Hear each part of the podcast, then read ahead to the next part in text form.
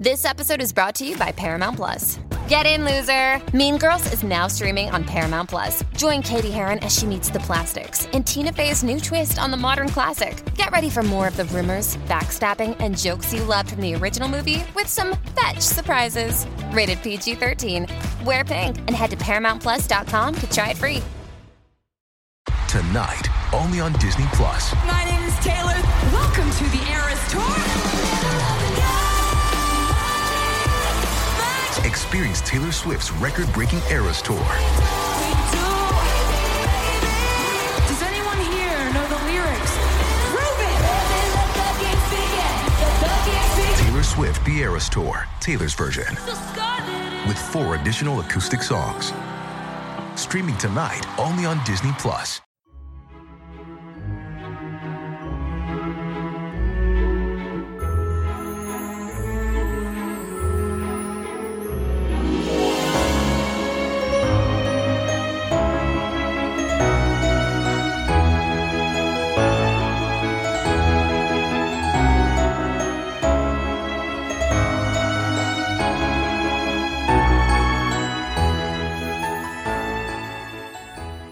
Welcome back, everyone, to 1001 Classic Short Stories and Tales.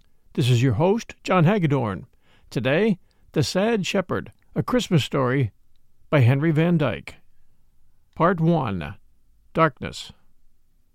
Out of the Valley of Gardens, where a film of new fallen snow lay smooth as feathers on the breast of a dove, the ancient pools of Solomon looked up into the night sky with dark, tranquil eyes, wide open and passive reflecting the crisp stars and the small, round moon. The full springs, overflowing on the hillside, melted their way through the field of white in winding channels, and along their course the grass was green even in the dead of winter. But the sad shepherd walked far above the friendly valley, in a region where ridges of gray rock welted and scarred the back of the earth, like wounds of half forgotten strife and battles long ago. The solitude was forbidding and disquieting. The keen air that searched the wanderer had no pity in it, and the myriad glances of the night were curiously cold. His flock straggled after him. The sheep, weather beaten and dejected, followed the path with low heads nodding from side to side, as if they had traveled far and found little pasture. The black, lop eared goats leaped upon the rocks, restless and ravenous, tearing down the tender branches and leaves of the dwarf oaks and wild olives. They reared up against the twisted trunks and crawled and scrambled among the boughs. It was like a company of gray, downcast friends and a troop of merry little black devils following the sad shepherd afar off. He walked looking on the ground, paying small heed to them. Now and again, when the sound of pattering feet and panting breath and the rustling and rending among the copses fell too far behind, he drew out his shepherd's pipe and blew a strain of music, shrill and plaintive, quavering and lamenting through the hollow night. He waited while the troops of gray and black scuffled and bounded and trotted near to him. Then he dropped the pipe into its place again and strode forward, looking on the ground. The fitful, shivery wind that rasped the hilltop fluttered the rags of his long mantle of Tyrian blue, torn by thorns and stained by travel. The rich tunic of striped silk beneath it was worn thin, and the girdle about his loins had lost all its ornaments of silver and jewels. His curling hair hung down disheveled under a turban of fine linen, in which the gilt threads were frayed and tarnished, and his shoes of soft leather were broken by the road. On his brown fingers the places of the vanished rings were still marked in white skin. He carried not the long staff, nor the heavy nail studded rod of the shepherd, but a slender stick of carved cedar battered and scratched by hard usage, and the handle, which must once have been of precious metal, was missing. He was a strange figure for that lonely place and that humble occupation a branch of faded beauty from some royal garden tossed by rude winds into the wilderness, a pleasure craft adrift, buffeted and broken, on rough seas. But he seemed to have passed beyond caring. His young face was frayed and threadbare as his garments. The splendor of the moonlight flooding the wild world meant as little to him as the hardness of the rugged track which he followed. He wrapped his tattered mantle closer around him and strode ahead, looking on the ground. As the path dropped from the summit of the ridge toward the valley of mills and passed among huge broken rocks, three men sprang at him from the shadows. He lifted his stick, but let it fall again, and a strange ghost of a smile twisted his face as they gripped him and threw him down. You are rough beggars, he said. Say what you want. You are welcome to it. Your money, dog of a courtier, they muttered fiercely. Give us your golden collar, Herod's hound, quick, or you die. The quicker the better, he answered, closing his eyes. The bewildered flock of sheep and goats, gathered in a silent ring, stood at gaze while the robbers fumbled over their master. This is a stray dog, said one. He has lost his collar. There's not even the price of a mouthful of wine on him. Shall we kill him and leave him for the vultures? What have the vultures done for us? said another, that we should feed them. Let us take his cloak and drive off his flock, and leave him to die in his own time. With a kick and a curse they left him. He opened his eyes and lay quiet for a moment, with his twisted smile, watching the stars. You creep like snails, he said. I thought you had marked my time tonight, but not even that is given to me for nothing. I must pay for all, it seems. Far away, slowly scattering and receding, he heard the rustling and bleating of his frightened flock as the robbers, running and shouting, tried to drive them over the hills. Then he stood up and took the shepherd's pipe, a worthless bit of reed, from the breast of his tunic he blew again that plaintive, piercing air, sounding it out over the ridges and distant thickets. It seemed to have neither beginning nor end, a melancholy, pleading tune that searched forever after something lost. While he played, the sheep and the goats, slipping away from their captors by roundabout ways, hiding behind the laurel bushes, following the dark gullies, leaping down the broken cliffs, came circling back to him, one after another, and as they came, he interrupted his playing, now and then, to call them by name. When they were nearly all assembled, he went down swiftly toward the lower valley, and they followed him, panting. At the last crook of the path on the steep hillside, a straggler came after him along the cliff. He looked up and saw it outlined against the sky. Then he saw it leap and slip and fall beyond the path into a deep cleft. Little fool, he said. Fortune is kind to you. You have escaped from the big trap of life. What? You're crying for help? You are still in the trap? Then I must go down to you, little fool, for I am a fool too. But why I must do it, I know no more than you know. He lowered himself quickly and perilously into the cleft, and found the creature with its leg broken and bleeding. It was not a sheep, but a young goat. He had no cloak to wrap it in, but he took off his turban and unrolled it, and bound it around the trembling animal. Then he climbed back to the path and strode on at the head of his flock, carrying the little black kid in his arms. There were houses in the valley of the mills, and in some of them lights were burning, and the drone of the millstones, where the women were still grinding, came out into the night like the humming of drowsy bees. As the women heard the pattering and bleating of the flock, they wondered who was passing so late. One of them, in a house where there was no mill but many lights, came to the door and looked out laughing, her face and bosom bare. But the sad shepherd did not stay. His long shadow and the confused mass of lesser shadows behind him drifted down the white moonlight, past the yellow bars of lamplight that gleamed from the doorways.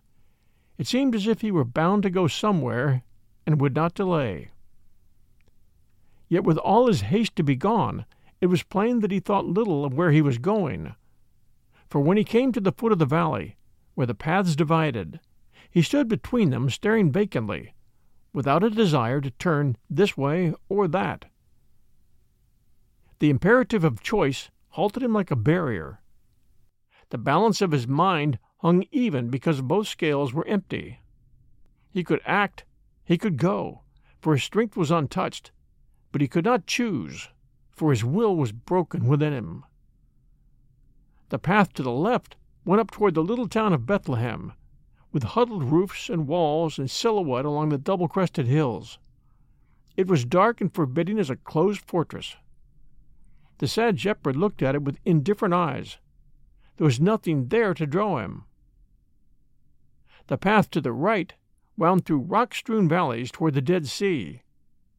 But rising out of that crumpled wilderness, a mile or two away, the smooth white ribbon of Chariot Road lay upon the flank of a cone shaped mountain and curled in loops toward its peak. There the great cone was cut squarely off, and the leveled summit was capped by a palace of marble with round towers at the corners and flaring beacons along the walls. And the glow of an immense fire, hidden in the central courtyard, painted a false dawn in the eastern sky.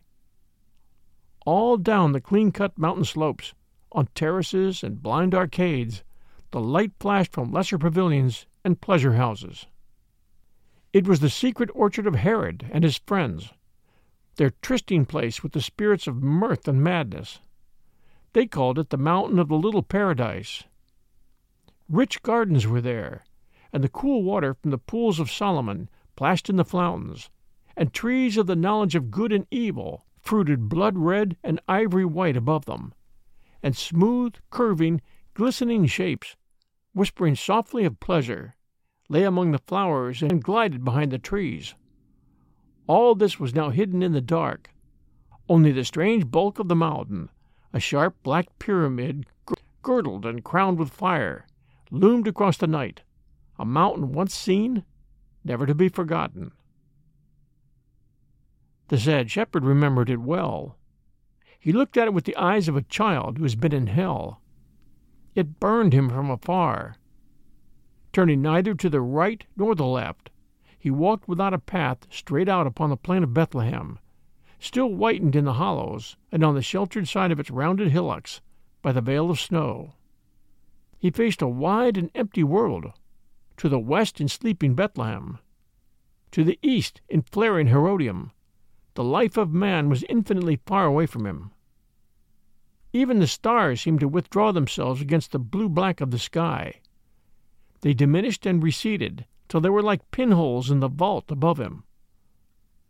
The moon in mid heaven shrank into a bit of burnished silver, hard and glittering, immeasurably remote.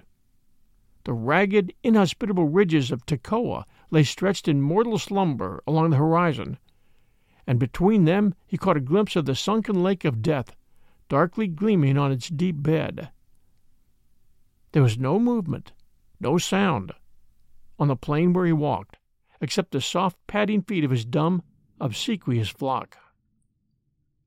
He felt an endless isolation strike cold to his heart, against which he held the limp body of the wounded kid, wondering the while, with a half contempt, for his own foolishness, why he took such trouble to save a tiny scrap of the worthless tissue which is called life.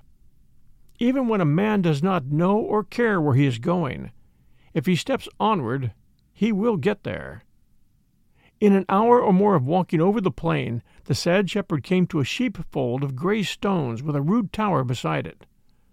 The fold was full of sheep, and at the foot of the tower a little fire of thorns was burning, around which four shepherds were crouching, wrapped in their thick woolen cloaks. As the stranger approached, they looked up, and one of them rose quickly to his feet, grasping his knotted club. But when they saw the flock that followed the sad shepherd, they stared at each other and said, It is one of us, a keeper of sheep. But how comes he here in this raiment? It is what men wear in kings' houses. No, said the one who was standing. It is what they wear when they have been thrown out of them. Look at the rags. He may be a thief and a robber with his stolen flock.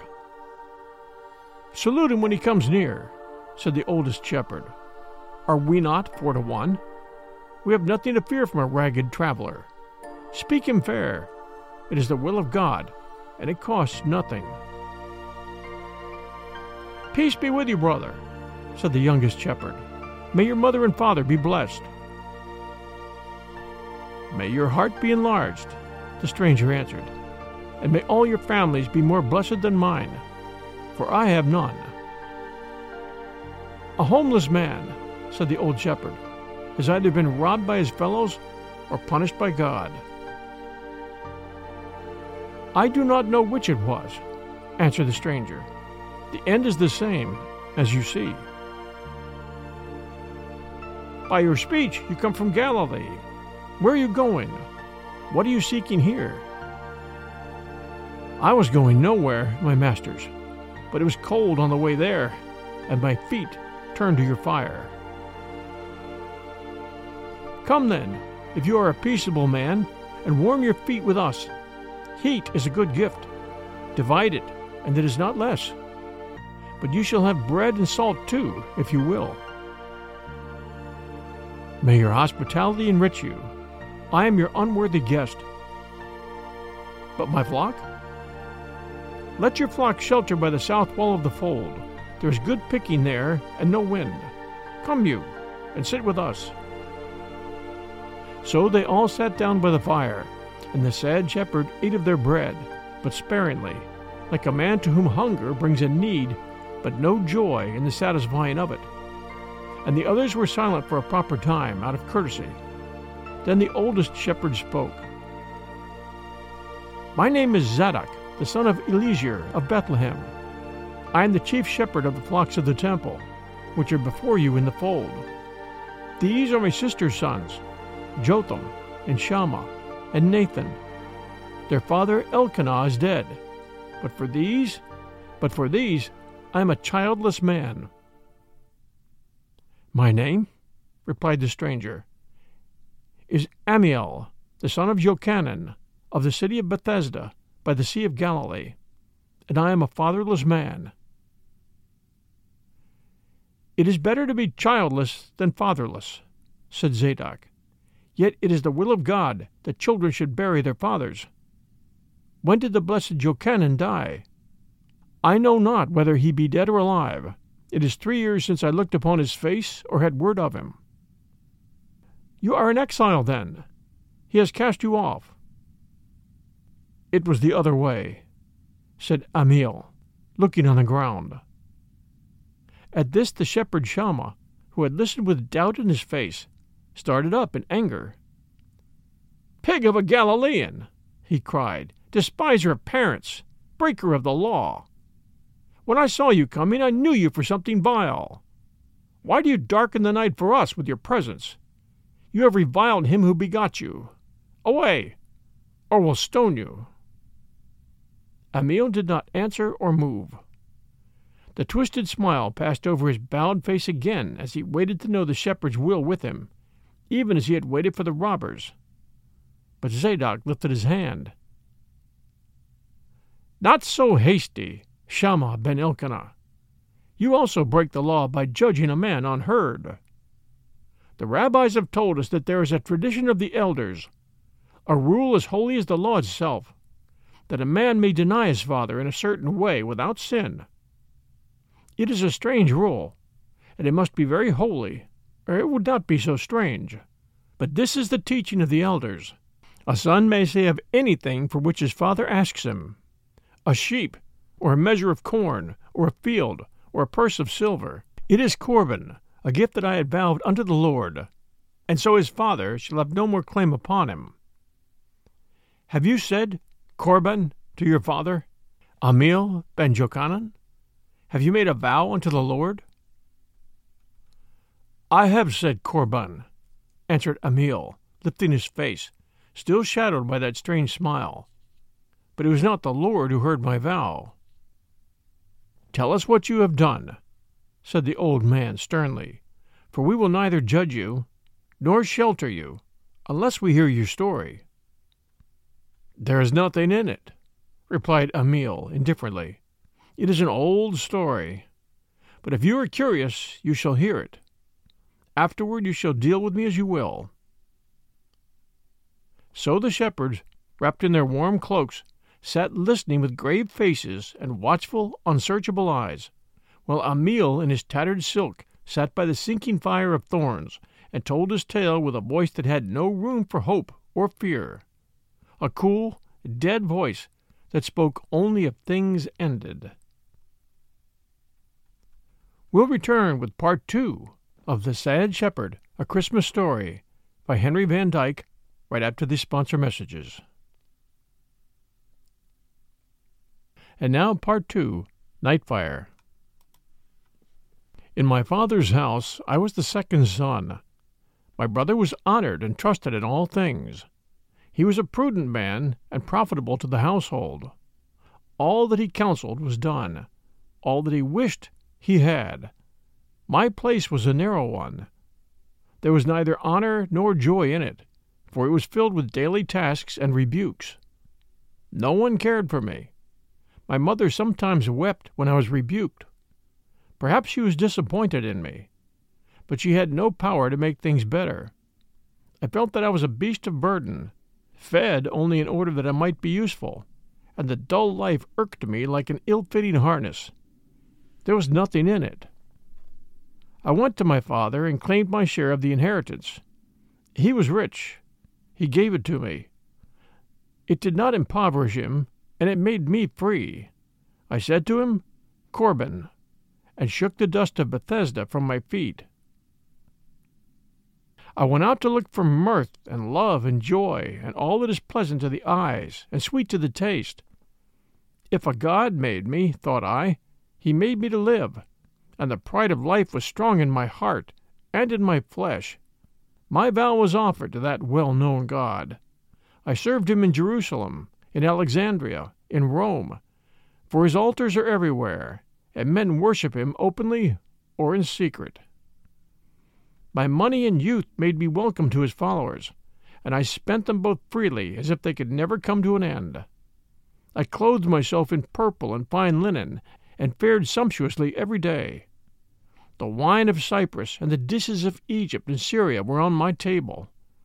My dwelling was crowded with merry guests. They came for what I gave them. Their faces were hungry, and their soft touch was like the clinging of leeches. To them I was nothing but money and youth, no longer a beast of burden, a beast of pleasure. There was nothing in it. From the richest fare my heart went away empty, and after the wildest banquet my soul fell drunk and solitary into sleep. Then I thought, power is better than pleasure. If a man will feast and revel, let him do it with the great. They will favor him and raise him up for the service that he renders them. He will obtain place and authority in the world and gain many friends. So I joined myself to Herod. When the sad shepherd spoke this name, his listeners drew back from him as if it were a defilement to hear it. They spat upon the ground and cursed the Idumean, who called himself their king. A slave, Jotham cried, a bloody tyrant, and a slave from Edom, a fox, a vile beast who devours his own children. God burn him in Gehenna. The old Zadok picked up a stone and threw it into the darkness, saying slowly, I cast this stone on the grave of the Idumean, the blasphemer, the defiler of the temple. God send us soon the deliverer, the promised one, the true king of Israel. Ammiel made no sign, but he went on with his story. Herod used me well, for his own purpose. He welcomed me to his palace and his table, and gave me a place among his favorites. He was so much my friend that he borrowed my money. There were many of the nobles of Jerusalem with him, Sadducees, and proselytes from Rome and Asia, and women from everywhere. The law of Israel was observed in the open court when the people were watching. But in the secret feasts there was no law but the will of Herod, and many deities were served, but no God was worshipped. There the captains and princes of Rome consorted with the high priest and his sons by night, and there was much coming and going by hidden ways. Everybody was a borrower or a lender, a buyer or seller of favors. It was a house of diligent madness. There was nothing in it. In the midst of this whirling life, a great need of love came upon me, and I wished to hold someone in my inmost heart. At a certain place in the city, within closed doors, I saw a young slave girl dancing. She was about fifteen years old. This, thin and supple, she danced like a reed in the wind, but her eyes were weary as death, and her white body was marked with bruises. She stumbled, and the men laughed at her. She fell, and her mistress beat her, crying out that she would fain be rid of such a heavy footed slave. I paid the price and took her to my dwelling. Her name was Tamar. She was a daughter of Lebanon. I robed her in silk and broidered linen. I nourished her with tender care, so that beauty came upon her like the blossoming of an almond tree. She was a garden enclosed, breathing spices. Her eyes were like doves behind her veil, her lips were a thread of scarlet, her neck was a tower of ivory, and her breasts were as two fawns which feed among the lilies. She was whiter than milk, and more rosy than the flower of the peach, and her dancing was like the flight of a bird among the branches. So I loved her. She lay in my bosom as a clear stone that one has bought and polished and set in fine gold at the end of a golden chain. Never was she glad at my coming or sorry at my going. Never did she give me anything except what I took from her. There was nothing in it. Now, whether Herod knew of the jewel that I kept in my dwelling, I cannot tell. It was sure that he had his spies in all the city, and himself walked the streets by night in a disguise. On a certain day he sent for me, and had me into a secret chamber, professing great love toward me and more confidence than in any man that lived. So I must go to Rome for him, bearing a sealed letter and a private message to Caesar. All my goods would be left safely in the hands of the king, my friend, who would reward me double. There was a certain place of high authority at Jerusalem which Caesar would gladly bestow on a Jew who had done him a service. This mission would commend me to him. It was a great occasion, suited to my powers. Thus Herod fed me with fair promises, and I ran his errand. There was nothing in it. I stood before Caesar and gave him the letter. He read it and laughed, saying that a prince with an incurable hunger is a servant of value to an emperor. Then he asked me if there was nothing sent with the letter. I answered that there was no gift, but a message for his private ear. He drew me aside, and I told him that Herod begged earnestly that his dear son, Antipater, might be sent back in haste from Rome to Palestine, for the king had great need for him. At this Caesar laughed again.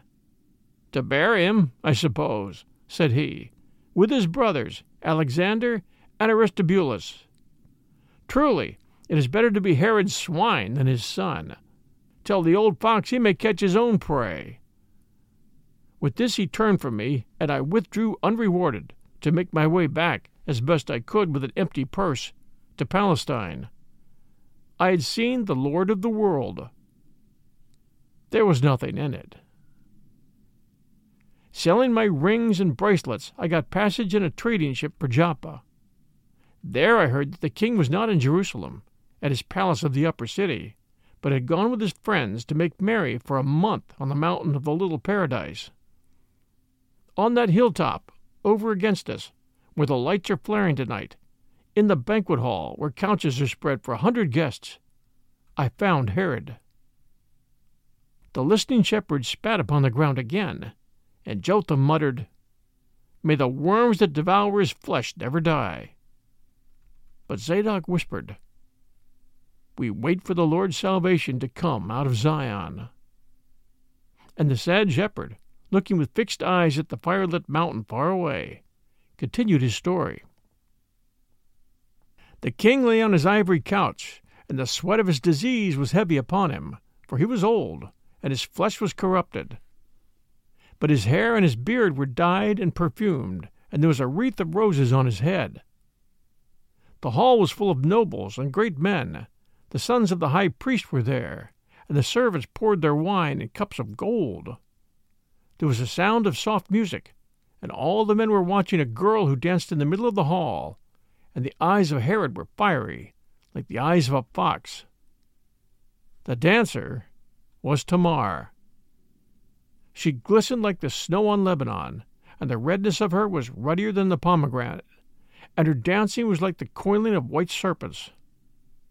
When the dance was ended, her attendants threw a veil of gauze over her, and she lay among her cushions, half covered with flowers, at the feet of the king. Through the sound of clapping hands and shouting, two slaves led me behind the couch of Herod. His eyes narrowed as they fell upon me. I told him the message of Caesar, making it soft, as if it were a word that suffered him to catch his prey. He stroked his beard softly, and his look fell on Tamar. I have caught it, he murmured. By all the gods, I've always caught it. And my dear son, Antipater, is coming home of his own will. I have lured him. He is mine. Then a look of madness crossed his face, and he sprang up with frothing lips and struck at me. What is this? he cried. A spy? A servant of my false son? A traitor in my banquet hall? Who are you? I knelt before him, protesting that he must know me, that I was his friend, his messenger, that I had left all my goods in his hands, that the girl who had danced for him was mine. At this his face changed again, and he fell back on his couch, shaking with horrible laughter. Yours! he cried. When was she yours? What is yours? I know you now, poor madman. You are Ammiel, a crazy shepherd from Galilee, who troubled us some time since. Take him away, slaves. He has twenty sheep and twenty goats among my flocks at the foot of the mountains. See to it that he gets them and drive him away. I fought against the slaves with my bare hands, but they held me. I called to Tamar, begging her to have pity on me, to speak for me, to come with me. She looked up with her eyes like doves behind her veil, but there was no knowledge of me in them. She laughed lazily, as if it were a poor comedy, and flung a broken rose branch in my face. Then the silver cord was loosened within me, and my heart went out, and I struggled no more. There was nothing in it. Afterward, I found myself on the road with this flock. I led them past Hebron into the south country, and so by the vale of Eshcol, and over many hills beyond the pools of Solomon, until my feet brought me to your fire. Here I rest on the way to nowhere. He sat silent, and the four shepherds looked at him with amazement. It is a bitter tale, said Shammah, and you are a great sinner. I should be a fool not to know that, answered the sad shepherd, but the knowledge does me no good. You must repent, said Nathan, the youngest shepherd, in a friendly voice. How can a man repent, answered the sad shepherd, unless he has hope? But I am sorry for everything, and most of all for living. Would you not live to kill the fox Herod? said Jotham, fiercely. Why should I let him out of the trap? Answered the sad shepherd. Is he not dying more slowly than I could kill him? You must have faith in God, said Zadok, earnestly and gravely. He is too far away. Then you must have love for your neighbor. He is too near. My confidence in man was like a pool by the wayside. It was shallow, but there was water in it, and sometimes a star shone there. Now the feet of many beasts have trampled through it, and the jackals have drunken of it, and there is no more water. It is dry, and the mire is caked at the bottom. Is there nothing good in the world? There is pleasure, but I am sick of it. There is power, but I hate it. There is wisdom, but I mistrust it. Life is a game, and every player is for his own hand. Mine is played. I have nothing to win or lose. But you are young. You have many years to live. I am old, yet the days before me are too many. But you travel the road, you go forward. Do you hope for nothing? I hope for nothing, said the sad shepherd. Yet if the one thing should come to me, it might be the beginning of hope. If I saw in man or woman a deed of kindness without a selfish reason, and a proof of love gladly given for its own sake only, then might I turn my face toward that light. Till that comes, how can I have faith in God whom I've never seen? I have seen the world which He has made, and it brings me no faith. There is nothing in it. Ammiel ben Yochanan, said the old man sternly, you are a son of Israel, and we have had compassion on you, according to the law. But you are an apostate, an unbeliever, and we can have no more fellowship with you, lest a curse come upon us. The company of the desperate brings misfortune. Go your way and depart from us, for our way is not yours. So the sad shepherd thanked them for their entertainment, and took the little kid again in his arms, and went into the night, calling his flock. But the youngest shepherd, Nathan, followed him a few steps and said, There is a broken fold at the foot of the hill. It is old and small, but you may find a shelter there for your flock, where the wind will not shake you. Go your way with God, brother, and see better days. Then Ammiel went a little way down the hill and sheltered his flock in a corner of the crumbling walls. He lay among the sheep and the goats with his face upon his folded arms, and whether the time passed slowly or swiftly, he did not know, for he slept. He waked as Nathan came running and stumbling among the scattered stones. We have seen a vision, he cried, a wonderful vision of angels. Did you not hear them? They sang loudly of the hope of Israel. We are going to Bethlehem to see this thing which has come to pass. Come you, and keep watch over our sheep while we are gone. Of angels I've seen and heard nothing, said Ammiel, but I will guard your flocks with mine, since I am in debt to you for bread and fire.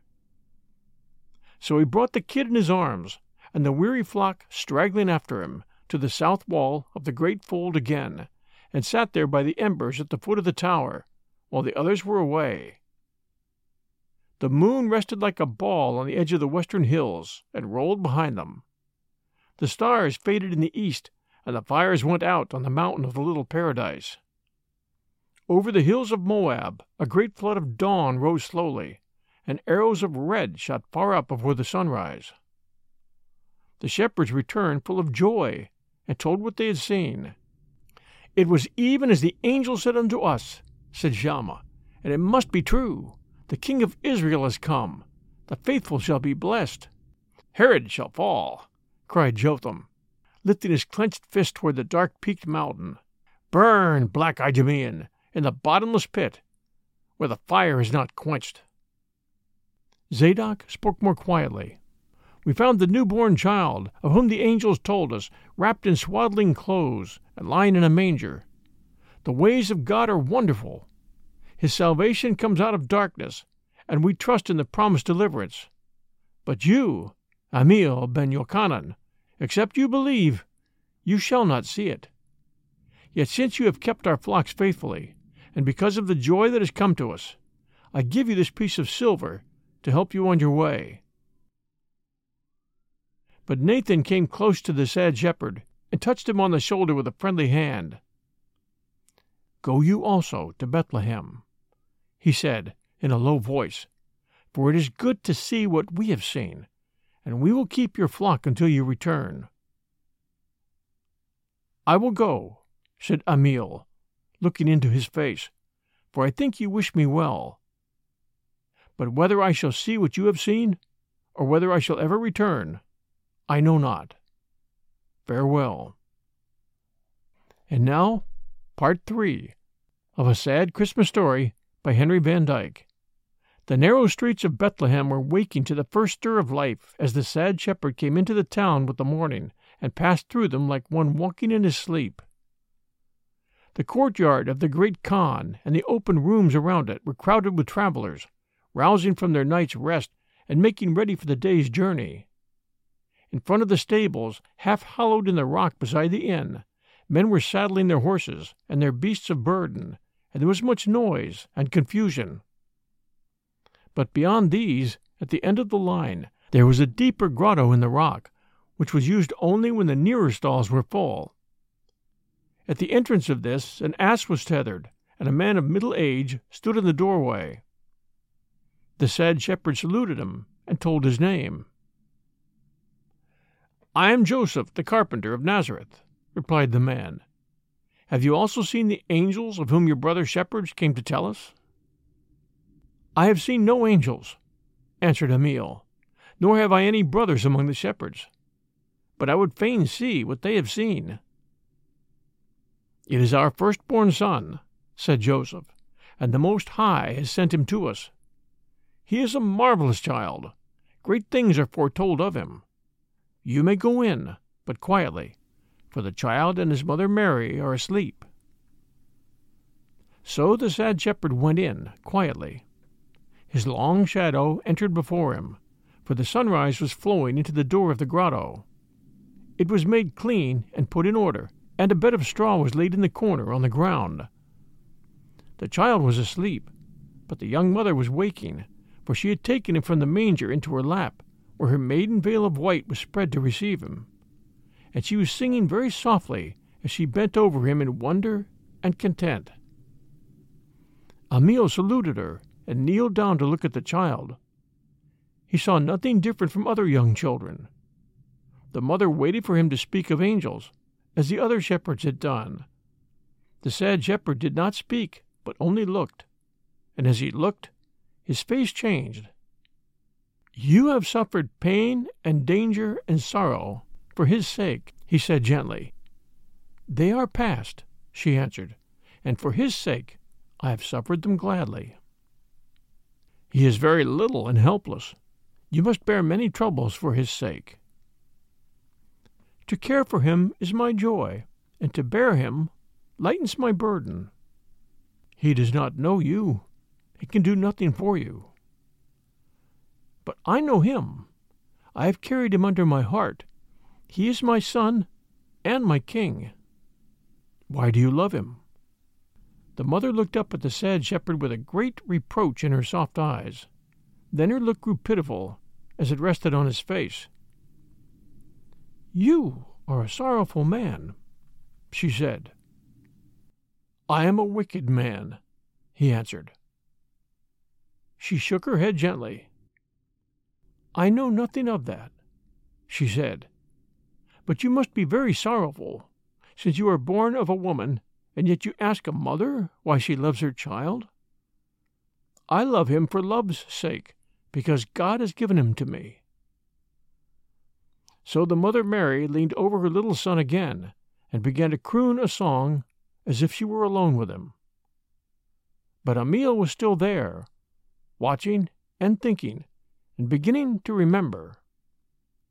It came back to him that there was a woman in Galilee who had wept when he was rebuked whose eyes had followed him when he was unhappy, as if she longed to do something for him, whose voice had broken and dropped silent when she covered her tear stained face when he went away. His thoughts flowed swiftly and silently toward her and after her like rapid waves of light. There was a thought of her bending over a little child in her lap, singing softly for pure joy, and the child was himself. There was a thought of her lifting a little child to the breast that had borne him as a burden and a pain, to nourish him there as a comfort and a treasure. And the child was himself. There was a thought of her watching and tending and guiding a little child from day to day, from year to year, putting tender arms around him, bending over his first wavering steps, rejoicing in his joys, wiping away the tears from his eyes, as he had never tried to wipe her tears away. And the child was himself. She had done everything for the child's sake, but what had the child done for her sake? And the child was himself. That was what he had come to, after the night fire had burned out, after the darkness had grown thin and melted in his thoughts that pulsed through it like rapid waves of light. That was what he had come to in the early morning himself, a child in his mother's arms. Then he arose and went out of the grotto softly, making the threefold sign of reverence, and the eyes of Mary followed him with kind looks. Joseph of Nazareth was still waiting outside the door. How was it that you did not see the angels? he asked. Were you not with the other shepherds? No, answered Ammiel.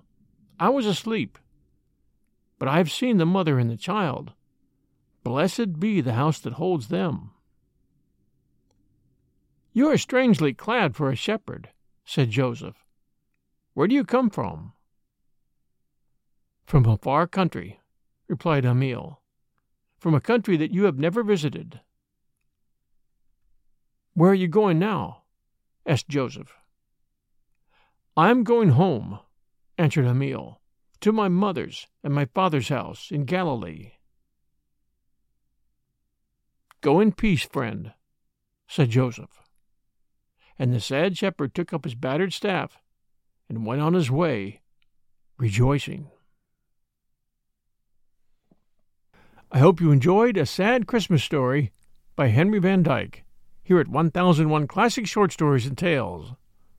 We bring new stories every Sunday at noon Eastern Time and Wednesday at 5 p.m. Eastern Time. Until the next one, everyone, stay safe, and we'll be back soon.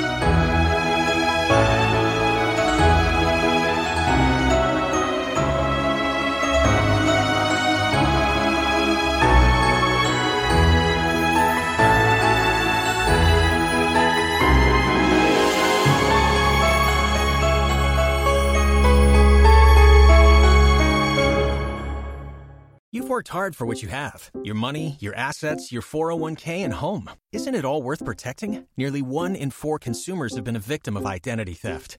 Lifelock Ultimate Plus helps protect your finances with up to $3 million in reimbursement. LifeLock alerts you to identity threats you might miss, and if your identity is stolen, your dedicated U.S.-based restoration specialist will work to fix it. Let LifeLock help protect what you've worked so hard for. Save 25% off your first year on LifeLock Ultimate Plus at lifeLock.com/slash-aware. Terms apply.